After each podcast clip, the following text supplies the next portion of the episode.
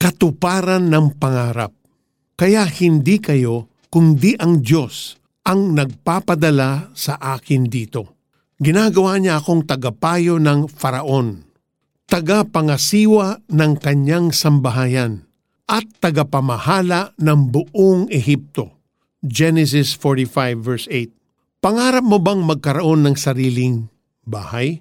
O maging isang successful doctor? Gusto mo bang i-expand ang business mo? O kaya naman ma-promote at maging boss sa kumpanyang pinagtatrabahuan mo? Your dreams are seeds planted by God in your heart. Like a plant, it takes time para makita mo rin ang fruits ng mga pangarap mo.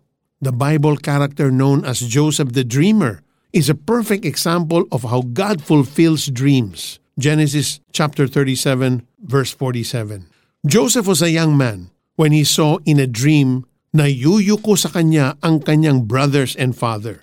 But they did not believe him. Instead, his brothers became jealous and his father rebuked him. Joseph faced many hardships after this. Ipinagbili siya ng mga kapatid niya sa traders who later on brought him to Egypt. Doon nakulong siya dahil sa crime na hindi naman niya ginawa. Pero in the end, nagkatotoo ang kanyang dream dahil ginawa siyang governor ng Egypt. As governor of the entire country, he was respected by all. Like what happened to Joseph. Maybe may mga taong hindi rin naniniwala sa mga pangarap mo. Mga kapamilya, kaibigan, o baka ikaw mismo. Marami rin pwede maging obstacle sa pag-abot mo ng iyong mga pangarap. But be reminded that with God, nothing is impossible. Matthew 19:26. God who gave you the dream will also arrange everything and cause your dream to come to pass. Let's pray. Heavenly Father, I submit to you all my small and big dreams. All the dreams I had in the past, Lord, I bring them to you now. Alam ko that you will cause these dreams to be fulfilled according to your will and your timing.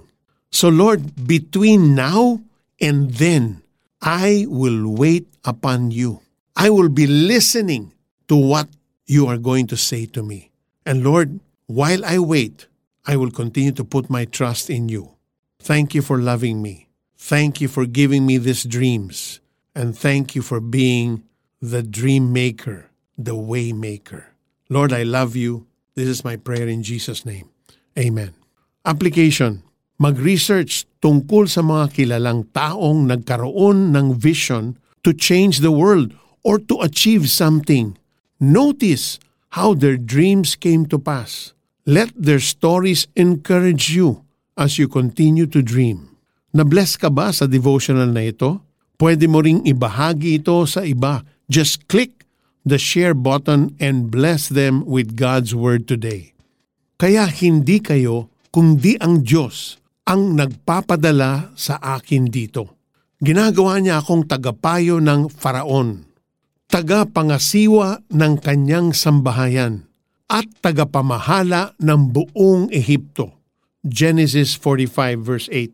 My friend, as you continue dreaming, dream big dreams. And when those dreams are too big, you know that it's not you, but God who is behind those dreams.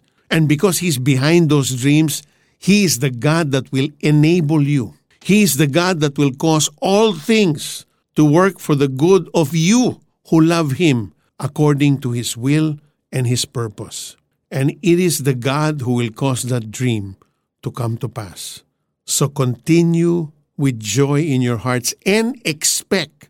That's faith. When you expect, you're applying your faith towards that dream. This is Peter Kairos saying, Have a God blessed day and continue dreaming. The Lord has a great plan for your life.